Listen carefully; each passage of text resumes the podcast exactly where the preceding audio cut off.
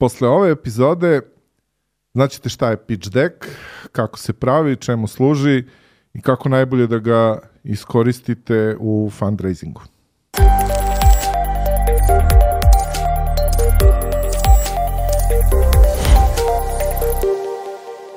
Dobrodošli u još jednu epizodu serijala Founder Friendly, a ja sam Dejan Nikolić, vaš vodič od prve ideje do a, investicije.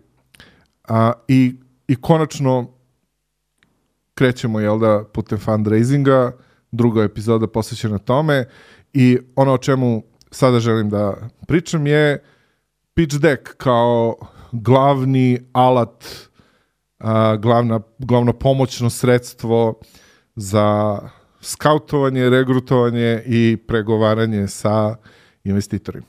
Pitch deck je praktično, ajde da kažemo, PowerPoint prezentacija ili za Apple-ovce, kako beš ono umjesto PowerPointa? Keynote prezentacija, a, koja na svojim slajdovima sadrži sve potrebne informacije koje treba da a, pokažu potencijalnim investitorima koji je vaš potencijal i da ih zainteresuju za vas. Um, pitch deck se koristi praktično uh, na dva načina. Jedan je kada recimo neko vas kontaktira da li preko LinkedIna ili preko e-maila i traži vam neke informacije, ono, obično ono što mu šaljete je pitch deck. Pardon. I druga je naravno kada vi lično držite prezentacije. Um, pitch deck se naravno koristi na pitch takmičenjima, ali o tome neću da pričam jer me realno ne interesuje i ne znam mnogo o tome. Um, a, ove, dve, ove dve funkcije su glavne. Um, ukratko o prvoj funkciji, a, kao neki lead generation tool, jel da? Znači nešto, sredstvo za, za, za a, prikupljanje investitora remotely, a, a, dakle putem neke online komunikacije. Um, tu treba da pazite da, da slajdovi i da sama ta prezentacija ima ovaj, ima sve potrebne podatke kako bi ljudi mogli iz čitanja tih slajdova da razumeju sve što treba da razumeju. Um, što znači da treba da predvidite da vi niste tu da objašnjavate stvari. Znači, za razliku od uh, prezentacije uživo, a, a, ovde slajdovi nisu samo informativni plus kao podsjetnik vama šta da kažete sledeće, a, a, već je kao neki book, kao neka knjiga o vama a, koja bi trebalo da izazove a, potencijalne investitore na to da vas pozovu na, na razgovor, jel da? Um, ovaj drugi način je upravo obrnut, a, dakle, tu slajdovi treba da imaju minimalne informacije koje ostaju za posle prezentacije kao podsjetnik investitorima na ono što ste vi pričali. Um, i, uh, uh, i, i, I naravno treba da imaju taman toliko informacija da ne odvraće pažnju od, od onoga što vi pričate, jer kada pričate uživo jedan na jedan sa investitorom, a, vi prodajete sebe nekih 60-70%, a ostatak je prodaja firme a, a, a, i, i informacija koje, koje nudite a, uz firmu. A, dakle, treba da imate dve vrste deka, dva, dve verzije deka, a, a jedan sveobuhvatniji um, i jedan koji je kao pratiće oruđe za, za živu prezentaciju. A, ja ću dati neki primer u, u opisu a, videa, a, ne, linkove ka nekim templitima i za jedno i za drugo, tako da možete da vidite. A, ne treba to kopirati, zato što a, a, većina tih dekova izazove, uvek je većina odgovora ne, a, jer postoji samo jedan dek koji sigurno kaže da, a, a, i onda uopšte nema veze šta, šta sve drugo ima u njemu. Ono što je bitno jeste da pokaže kako vi odjednom brzo rastete i kako ste neverovatno um, imate neverovatan potencijal. A, znači, u, u tom kontekstu ne treba da brinete o tome kako izgleda a, dek, da li je dizajn ovakav ili onakav, da li prati trendove, a, bitne su informacije bitna je vaša priča. I, I upravo kao priču i sam dek treba organizovati. Um, znači, to je, to je priča o tome šta vi radite, a, a, zašto je potrebno da vi radite, ko želi da vi to radite i koliko vas i na koji način plaća da vi to radite. To je praktično priča koju dek treba da, da ispriča. Um, sam storytelling koji, koji pratite informacije na deku dolazi iz vaše, iz vaše prezentacije, iz onoga što vi pričate, ne iz onoga što piše u, u samom deku. Znači ne treba opterećivati stranice sa nekim misijama, uvodima, a, a, misija u jednoj rečenici da, koju onda jel da potkrepite svojim, svojim a, govorom, ali a, treba i gledati da, da sve to ne traje više od 5-6 minuta recimo. Um, ja nikada to nisam uspeo. ja ne znam da li sam ikada imao a, a pitch a, a, ispod, ispod 15 do 20 minuta, osim kada smo radili, ka, ka, kada je bilo, ovaj, kada je bio pitch za ulazak u Eleven, tad je bilo ograničeno na 5 minuta i nekako sam uspeo da se skrpim u to. Ja sam, ja imam digresije, ja pričam sporo, a, a, i, i samim tim ovaj, a, vrlo široko pristupam temi i, i za mene skoro pa nemoguće. A, ali, ali neko pravilo jeste da da, znači na pitch takmičenjima je tako oko 5 minuta, ovaj, 3 do 5 minuta, u razgovorima sa investitorima sve zavisi. Znači, a, a, meni nikada ni, niko nije naglasio da ja predugo pričam ili da je neki problem to što ja 20 minuta ovaj, predstavljam dek. Um, za, za, kad pričamo o nečemu što, što volim i što znam na taj način ja napravim jako dobru priču, tako da je interesantna, e, pa ljudi vole da slušaju. Znači, taj storytelling koji ide uz prezentaciju je, je, je jako bitan, osim, kažem ponovo, ako nemate apsolutno fantastične informacije na samom deku koji pokazuje e, ne, neki baš, baš, baš dobar rast i dobre prihode ovaj, a, a u kratkom vremenskom periodu, onda će vas investitori prekinuti i odmah postavljati pitanja o tome. Bez story. Posle može storytelling kad budete u kafani proslavljali potpisivanje ugovora. Um,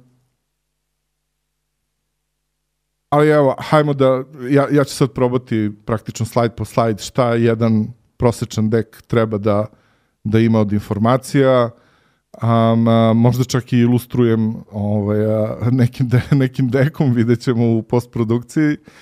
Um, ali evo, prva strana je naravno ovaj, ono predstavljanje ko ste šta ste, a, znači naziv firme, ko prezentuje, to jest ko je odgovoran za sadržaj. Um, i, I ono što ja volim, ako, ako ste u mogućnosti, i bilo bilo, znači čim sam bio u mogućnosti, ja sam to radio, što je bilo odmah, um, da na naslovnu stranu nakačim neke poznate logoje brendova koji, koji nas koriste. Okay, ne, ne, da se odmah vidi da znači kad, na, na samoj naslovnoj strani um, jer um, morate imati u vidu da, da ako šaljete e-mailom znači investitori dobijaju na stotine ovaj, imaju veliki, veliki inbound, znači na stotine mailova dobijaju sa pičevima i attention span je otprilike sličan kao onaj na YouTube-u, jel da? Um, prvih par strana treba da ih zainteresuju da bi ostali do kraja i da bi eventualno potražili informaciju kako da vas kontaktiraju. A, zato ja volim odmah da, da, da, da naglasim da je ovaj, a, da, da je tu ozbiljna priča, zato očigledno već imam korisnike, već imam nekoga ko, ko koristi moj proizvod ili me čak i plaća, tako da a, to je korisna informacija. prvi slajd posle tog uvodnog nekog skrina um, bi trebalo da bude o tome koji je problem koji, koji rešavate. Znači, zbog čega smo tu, zašto smo se okupili, zbog čega postoji vaša privremena organizacija u potrazi za poslovnim modelom. Um, taj slajd treba vrlo jasno, bez žargona, bez ikakvih a, a, fancy reči ili fancy načina da se izrazite, da a, objasni šta je problem koji se rešava i zašto je taj problem veliki i zašto mora da se reši. Jel da? I naravno u kojoj industriji se rešava.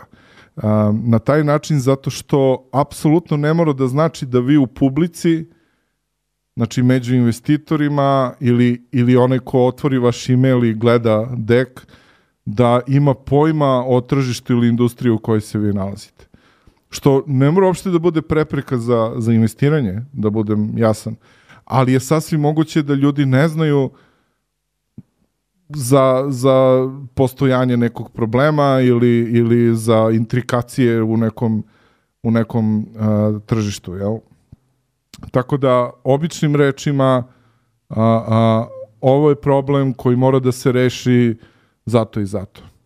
A, ono što je dobro dodati je i kako trenutno a, ljudi koji i firme, organizacije koje operišu na tom tržištu pokušavaju da reše taj problem i zašto ne uspevaju ili zašto je to rešenje neadekvatno, loše, sporo, ili šta god je već vas izazvalo da krenete da ga rešavate na, na drugi način. A, samim tim oni će dobiti uvid u to da postoji neki problem da ljudi čim pokušavaju da ga reše, znači da taj problem treba da se reši, da nije nešto što možeš da ignorišeš, ali a, a, da troše puno para, puno vremena, puno resursa, ovaj, a, a, a, ili, ili a, troše svoju, svoju budućnost a, na, na, na neadekvatno rešavanje tog, tog problema.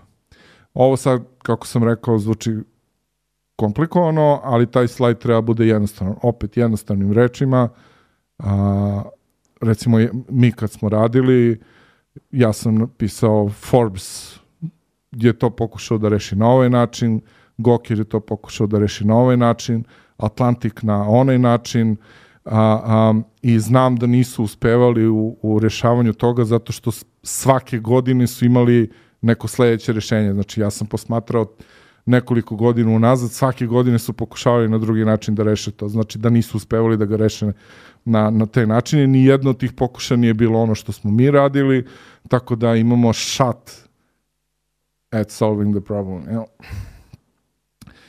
um, I onda naravno sledeći slajd je spasenje. Kako vi rešavate taj problem? A, a, a ko je to fantastični način koji će da promeni tu industriju, to jest koji će da da ovaj, učini da ljudi koji su na tržištu žele da vam plate. Um, kako to predstaviti? A, a, najbolje opet što jednostavnim rečnikom. A, a, ako je rešenje potpuno tehnološko, a, dići ga što više možete. Um, a ako je skoro pa nemoguće, najbolje bi bilo da prezentaciji, ako vi niste tech founder, ako prezentaciju ne drži tech founder, a, a, da bude prisutan i tech founder koji može da odgovori na neka pitanja ako im nešto nije jasno kako se to rešava, u, gledano, ajde da kažemo, iz backenda i sa, sa, sa tehnološke strane, a, ali je najbitnije pokazati šta to znači a, za korisnika ako primeni. Korisnik ima problem i recimo toga košta 100.000. Pokušava da rešava taj problem, spusti to nekako na 90.000, ali sa našim rešenjem spušta to na 2.500 ne morate ništa više da objašnjate, ne treba da se objašnjava tehnologija, ne treba da se objašnjava ništa, vrlo je jasno šta vi radite. Naravno, nisu stvari uvek e, tako jednostavne za, za pokazati, ali ove, a, sednete malo sa korisnicima i, i slušajte kako se oni izražavaju o vašem rešenju i onda možete to da prenesete na dek i, i, i onda će možda i investitorima biti jasnije.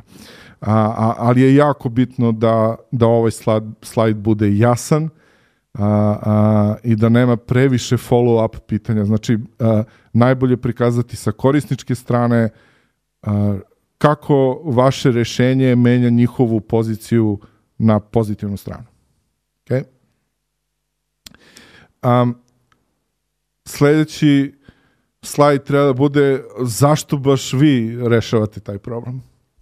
Znači, kako ste uopšte vi a, a, spoznali da taj problem postoji i, i, i, i kako to da baš vi imate rešenje, šta je ono što vam je omogućilo da imate to rešenje. Znači, a, a, da li neki poseban novi uvid u problem ili u industriju, a, a, da li je u pitanju a, nešto što ste vi dugo pokušavali zato radite u toj industriji da, da uradite u nekoj firmi pa niste uspjeli da ste rešili da samostalno napravite rešenje. Da li je u pitanju jednostavno proder nove tehnologije čiji nedostatak nije dozvoljavao to rešenje do sada, vi ste prvi provalili evo je tehnologija koja će ovo moći da reši a, a, ili ste našli recepturu starih Azteka koje ono, koju niko nije mogao da nađe 2000 godina.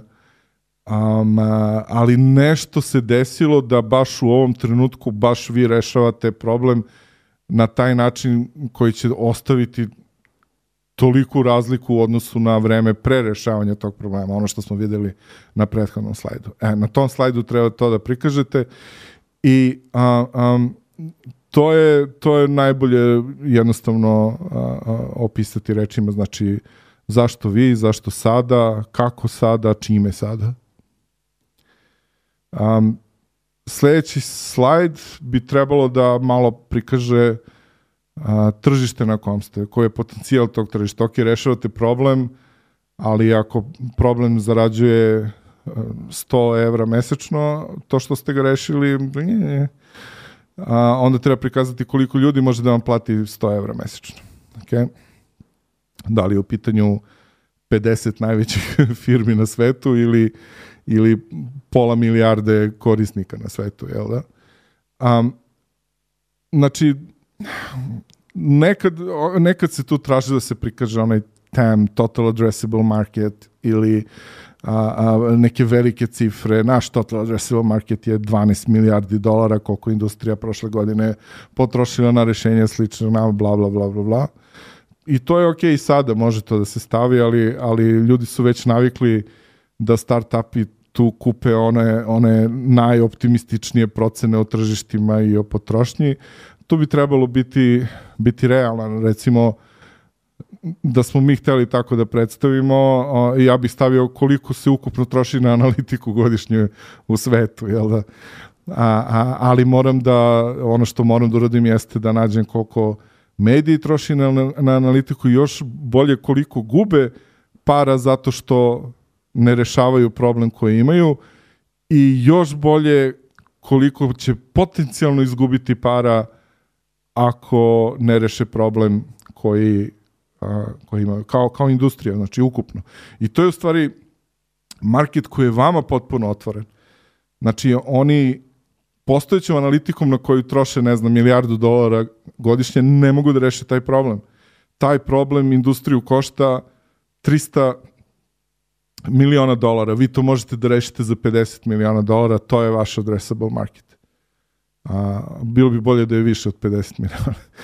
u situaciji koju sam ja opisao, praktično taj ceo market može da bude vaš, jer ste vi jedini u tom trenutku koji rešavate taj problem. Niste još jedna analitika koja nešto radi bolje, jel da, nego imate određen problem koji rešavate koji toliko košta i to je vaše. Znači, to je, to je bio naš slučaj, to je bilo lako predstaviti, a, a, ali u svakom slučaju pazite, jako, investitori su jako alergični na, na a, recimo ukupan, a, ukupno ljudi na turizam troše 2 triliona dolara godišnje, ove, mi od toga da samo 2% i to će biti ove, 20 milijardi. um, ne, 40 milijardi. već sam zaboravio koliko sam rekao prvu cifru. U svakom slučaju, znači ne treba ići na to ovoliko se mnogo troši para, a mi da uzmemo samo mali deo, to je opet ogroman deo po para, jedna ogromna količina para. A, ne raditi to. Znači, pokušati da, treba da pokušate, to i vama treba, ne samo investitorima, da nađete koliko je zaista veliko vaše tržište i onda ćete znati kakav ste biznis i, i gde treba da idete i da li proizvod treba da počne da pokriva i neke druge stvari.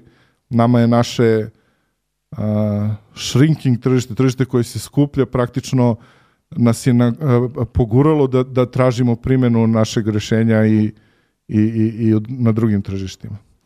Um, samim tim i vi to treba da znate, jel da? I investitori to treba da znaju. Um, ne treba ne treba folirati taj jer oni oni prepoznaju znači oni su vide pazite to su ljudi koji su videli stotine i stotine pičeva svakog meseca a, a jednostavno treba staviti ono što znaš ono što ne znaš reći da ne znaš i zašto ne znaš i kako ćeš i kada da saznaš to je recept za sve informacije vezano za pitch okay. um, ako ste uspešno predstavili zašto baš vi, zašto sada vi, ovaj, i, i, i kako je tržište, ko su potencijalni klijenti, um, tu, tu bi trebalo staviti i koliko bi klijenti recimo plaćali tako nešto, koji je vaš pricing policy, koliko ste uspeli da da, da, da dignete recimo ARPU. Um, ima posebna epizoda sa metrikama i skraćenicama, pa, pa možete to pogledati. Um, uh, uh, i, I na osnovu toga oni mogu da procene, recimo, ok, ako vam je prosječan ugovor uh, 10.000 dolara godišnje, um, ovakvih firmi ima ne znam, hiljadu, znači 10 miliona, da, da, da, znači oni to sve izračunaju u glavi, gledajući i ne pitajući vas ništa, zavisno od informacije koje imate na, na slajdu. Um, I sad, sledeći slajd, ako gledamo po nekom storytellingu, ono kako ide to sve po redu, aha, imali smo neki problem, pa smo našli rešenje, pa zašto mi rešavamo, pa kome rešavamo, pa koliko to košta, pa da, da. Sledeći je, ok, trakcije, da vidimo kako je taj story do sada uticao na naš, na naš neki uspeh. I ako imate neku, nešto od trakcije, to tu treba prikazati. Um, znači, koliko, da li imate neki revenue, ili imate neke korisnike. Znači, um, ako, ako ste pri revenju, a, treba prikazati rast nečeg drugog. Znači, recimo, mi smo imali sjajnu metriku, pošto nismo samo, kad uzmete jednu redakciju za korisnika, ne uzimate samo redakciju, nego uzimate i njihove novinare, jer smo mi bili rešenje koje je bilo okrenuto editorijalu, znači ne da nas koristi neki data analyst u, u medijskoj kući, već da može svaki novinar da nas koristi bez problema. I onda smo gledali koliko u stvari novinara ulazi i, i, i počne da nas koristi. Znači, krajnji korisnici neki su bili novinari. Onda smo, recimo, imali metriku da, ne znam, od prethodnog meseca broj novinara koji nas koristi širom sveta je porastao sa 1600 na 3800 i to izgleda sjajno. Ako već ne mogu da pokažem da, da sam sa, sa 30.000 dolara MRR-a skočio na, na 68.000 dolara MRR, tako nešto. A, a, ali ako imate trakciju koja kaže da ste sa 30.000 MRR-a skočili na 68, ovaj, taj slajd treba da bude prvi. Znači, ne ovde kako intuitivno, recimo, kako, kako ide storytelling, znači kako pričate svoju priču, to bi otprilike tu trebalo da bude, gde smo rekli. Ali ako imate dobru trakciju, ako ste, ako ste tako dobri, to treba da bude prvi slajd. Odmah. Nema šta tu da se priča koji je problem, koje je rešenje. Očigledno je da znate problem i da postoji i da ljudi plaćaju i da ako vama skoči sa 30.000 na 68.000 za mesec dana recimo. Znači, sve ćemo to da pričamo posle u kafani, posle potpisivanja ugovora, ako vi imate te brojke. Znači, ponovo, brojke su uvek prioritet. Ako imate dobre brojke, gurajte njih. Ako ne, sasvim je okej da budu na slajdu 7, storytelling, uklapa se u storytelling i to je to. Uz trakciju treba staviti neki testimonials, kako ste promenili život nekom korisniku. Najbolje bi bilo da je neki ozbiljan brand, da je, da je neko ko mislim, re, redko kad se to da tretira kao ref, reference u smislu da će sad oni da zovu i da pitaju, ali se dešavalo i to. Znači, bez obzira šta smo mi stavili u dek, a, a, potencijalni investitor, naročito ako uđe u due diligence fazu, znači posle term sheeta, znači već su otprilike rešili, a, su htjeli da pričaju sa našim korisnicima. A, a, ne da bi proverili da li su zaista naši korisnici, jer vide po ugovorima da jesu, Ove, a, već da vide kakvo im je iskustvo, koliko im zaista rešavamo te stvari, koliko, kako bi se osjećali da nas nemaju, a, a, a, kakva je podrška, da li ginemo za njih, takve stvari. Um, i, i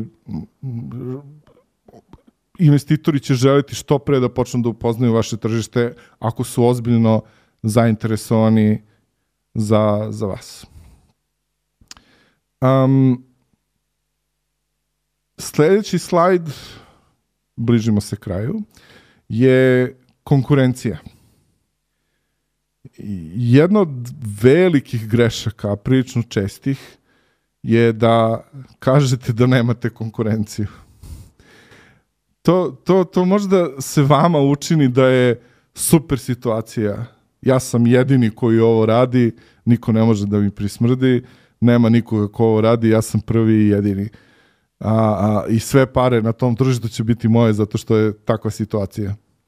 Mislim, to se možda i desilo par puta u, u zadnjih 100 godina negde nekad, kad neko napravi tržište i usput kad napravi tržište uspe i da dominira tim tržištem, jel da? Sony je napravio tržište sa Betacamom, onda je VHS preuzeo i milion takvih primjera ima.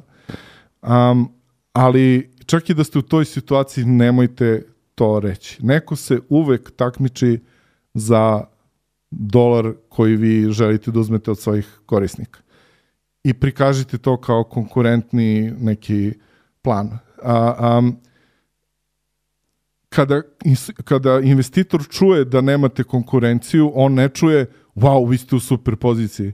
On čuje a zašto, to, zašto nikoga nema u toj oblasti? Zašto niko, jel tu nema para, jel tu nema problema koji se rešavaju, jel tu nema nikoga? Znači, recimo da ako vi radite u fintechu, fintech startupovi su najtraženiji, da, među najtraženijima danas, iako je ogromna konkurencija. Hiljade i hiljade banaka, finansijskih institucija, startupova koji rešavaju sve i svašta i sutra da dođete kao fintech na to tržište, investitori će da vas slušaju otvorenih ušiju. Ovo, a, a, baš zato što je ogromna konkurencija, što znači da ima mnogo para u tom polju. To što ste vi sami negde preće značiti da tu nema para i da nema tržišta, nego da ste se vi prvi na svetu setili da tu ima para i ima tržišta. Ne kažem da ne može da se desi, ali je velika verovatnoća da nije tako. Ok? Um, I recimo, mi smo bili, mi smo, mi smo a, a rešavali problem koje drugi analitički alati nisu rešavali. Ali svejedno mi se sa tim drugim analitičkim alatima tučemo za za dolar koji je određen za analitičke alate u toj redakciji. Dakle, mi treba da istisnemo neki chartbi, treba da istisnemo neki parsley. A, a, i, I onda treba pokazati kako to izgleda. I obično kako se to prikazuje, ja sam ovde napravio jedan vrlo rudimentalni prikaz, gde vi treba po, poželjno je da vi uvijek budete u gornjem levom kvadratu, ono skroz levi ugao, jel da? Ove, a, znači, mi smo ove ovde, a konkurencija je ova bez veze, dole ili skroz desno. A, znači, ovo je recimo podeljeno ka koliko smo široki, znači koliko problema u stvari rešavamo i koliko nas je lako koristiti. Vi možete da staviti, ne znam, cena puta onboarding ili cena kroz ovo ili znači ono ono gde vam je strong suit ono što zbog čega u stvari uspevate da uđete na tržište i onda realno treba prikazati treba prikazati gde kod od, od vaše konkurencije a, spada i, i da možete da objasnite tu poziciju kada prikažete taj slajd. A, a, a, i naravno o svakom od, od konkurencije treba znati reći nešto. Um, u, u, u principu ja sam znao jako dobro, zato što sam bio njihov korisnik pre nego što smo počeli da pravimo ovo naše. A, a, znao sam koji su im mane, koji su im jake strane i ono što je dobro jeste ne pričati o njihovim slabim stranama, nego baš pričati o njihovim jakim stranama i zašto uspevate da ih potučete i uprkos tome što su oni jaki u, u nekim oblastima. Znači, Chartbit je jak u, u real time, u Parsley je jak u historiju, a, a, a Google Analytics je sveobuhvatan, ima, ima sve i svašta, jel da? Ove, um, ali, ali recimo Google Analytics je sveobuhvatan i sve i svašta ako imate e-commerce, ne baš ako se bavite sadržajem. I, i uh, znači treba, treba poznavati konkurenciju i investitori će jako ceniti ako vide da, da dobro znate konkurenciju koja je na, na tržištu. Um, sledeći slajd i može i ne mora da se, da se stavi. Um, ja ga stavim, stavljam zato što volim da investitori vide da, da razmišljamo o budućnosti, da, da, da, da imamo neki plan, znači sledeći slajd je neki roadmap, roadmap za proizvod, roadmap za firmu, znači gde hoćemo da budemo, gde se vidimo za tri godine, kako ćemo do tamo doći, to je uglavnom neka putanja sa milestone-ovima, ovaj, nacrtana, a, a, sa naravno objašnjenjem za svaki milestone, um, ali, ali već tada počinje da pada naravno pažnja kod, kod slušalaca, a, a, i tu negde već treba možda ponoviti, ako su dobre cifre, ponoviti slajd sa, sa atrakcijom i sa, sa rastom raznih, a, a, raznih metrika koje pokazuju a, kako ste uspešni. Um, I poslednji slajd koji treba da bude je um, zašto ste tu, zašto ste poslali taj dek ili zašto držite prezentaciju, znači šta je vaš ask? Šta pitate investitora, znači šta hoćete. Um, tu objasnite rundu kako je sklapate, um, znači recimo dižete milion dolara, a, postojeći ili aj pošto ste pre-seed, do sad ste našli 400.000, ali su tih 400.000 follow, treba vam lead, a, um, pored novca treba vam pomoć u tome i tome i tome, a, istražili ste ih i, i znate da oni mogu da vam pomognu, bla, bla, bla. Znači, to je, to je slajd koji opisuje a, a, zašto ste tu, šta, šta hoćete od njih. Znači, koliko para i šta još uz pare. I, um, I to je u principu dobar dek. A, e sad, a, e, ima, kad, kad krenete u neko istraživanje, recimo online, šta, šta treba da sadrži dobar dek, kakav je template za dobar dek. A, naletit ćete na, na razne stvari.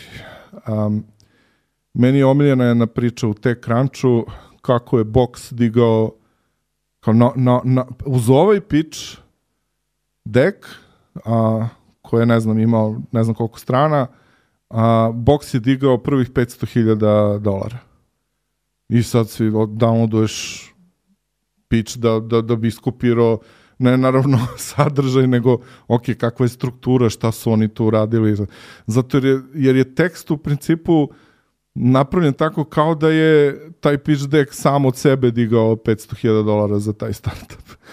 Ove, a, a, naravno kasnije kada, kada malo scrollujete dole u tekst a, se vidi da je, da je vlasnik tog startupa taj pitch deck na, na, na USB-u dao Marku Zuckerbergu dok su igrali tenis.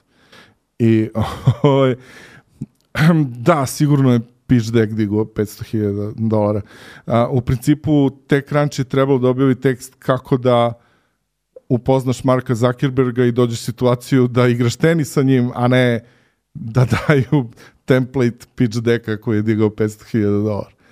Um, a, ali u svakom slučaju je dobro došlo jer može da vam posluži kao čisto kao neka struktura. Sve to zaista nije bitno. Ono što je bitno je a, informacija a, a, i bitno je da bude pregledna, da bude jasna, ne treba preterivati u dizajnu, niko vas neće ocenjivati a, a, po stilu ili po tome da li ste dobro kombinovali boje, a, a neki od najboljih dekova koje sam ja čitao i video nisu imali ništa, znači ono bela strana i tekst i logo i eto, to je to. Ne, ne, nema nikakvih pie chartova, krugova, čuda i šta ja znam. Možda nešto kao ova koordinatni sistem, ovaj XY koji sam vam dao, a, zato, zato jer lako stavi a, a, konkurenciju u neku perspektivu. Znači, ako nešto olakšava tumačenje informacije, to treba koristiti, ali čisto radi nekog dizajnerskog utiska, stilskog utiska, to nema nikakve potrebe raditi. To vam neće ni za jotu dići šanse da dobijete razgovor ili da da ovaj, dobijete investiciju, tek to ne. Tako da treba posvetiti pažnju pitch decku, ali treba mnogo više posvetiti pažnju pripremi, a, a, a, informacijama koje hoćete da podelite i koje treba da podelite i da jednostavno znate svoje poslovanje. To je ono što će vam najviše trebati tokom prezentacije i pregovaranja sa investitorima, ali o tome ćemo u sledećoj epizodi. Mlađan Stojanović, akcelerator Katapult. Pitch deck je po meni samo pomoćno sredstvo. Dakle, glavna stvar je da vi iznesete svoju priču i da to bude ubedljivo ovaj, i da praktično objasnite da, da stvarno radite na proizvodu koji, koji jel tako, ima veliki potencijal. Ako, ako to uspete da, da uradite uspeh je zagarantovan. Mislim, uspeh u smislu prolaska. Jan Kobler, managing partner, South Central Ventures. Kako bi taj prvi neki pitch, prvi sastanak trebao da, trebao da izgleda um, sa investitorom? Tu se, tu se očekuje da, investi, da kompanija da ima spreman taj famozni pitch deck, uh, koji mislim da više Mislim, koji mislim da je jako koristan, uh, koji mislim da pomaže i investitoru da razume celokupnu sliku, a i nekako kompaniji, founderu ili founderima da um, sagledaju sve aspekte svog biznisa. Znači da nije to, većina foundera je jako fokusirana na proizvod koji, koji prave i problem koji, koji se rešava. Ali naravno tu postoji puno drugih elemenata i nekako taj pitch deck je jedan, jedna platforma koja, koja, koja tebe tera da, da bi pokrio um, što više, što više pitanja i da bi imao te odgovore.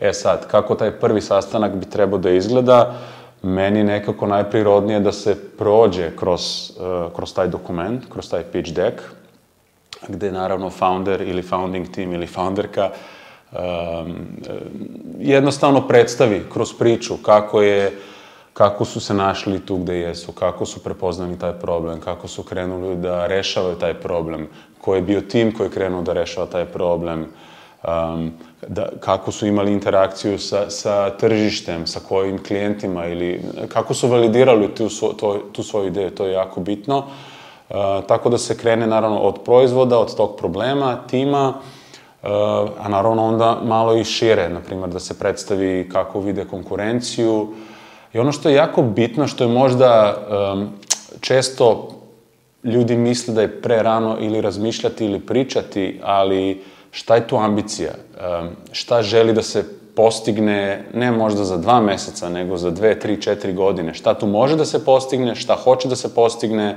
Da li je ovo ne znam, potencijalno globalan projekat, mislim globalan ovako megalomanski se zvuči, ali to uopšte ne mora da bude tako. Da, ko, je, ko je tu tržište, ko su klijenti um, i kakva, šta može da postane od tog projekta, od te male kompanije koja danas ili koja je juče krenula sa poslom. Proizvodnja i produkcija Podmedia.